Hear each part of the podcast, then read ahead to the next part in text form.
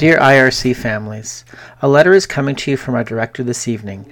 I have tried to limit my communications simply because the context changes daily, if not hourly. We are, as you all know, in uncharted territory.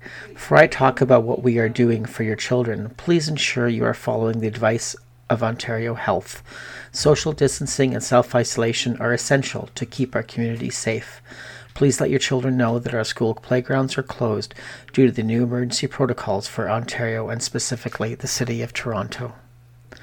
IRC staff have been working to ensure families in our community are safe and able to take advantage of the learning resources provided by Ontario and the TDSB. Starting on Monday, April the 6th, teachers will continue to connect with you and your children to provide tasks that will support them in their learning and ensure that they will be ready when they are able to return to school.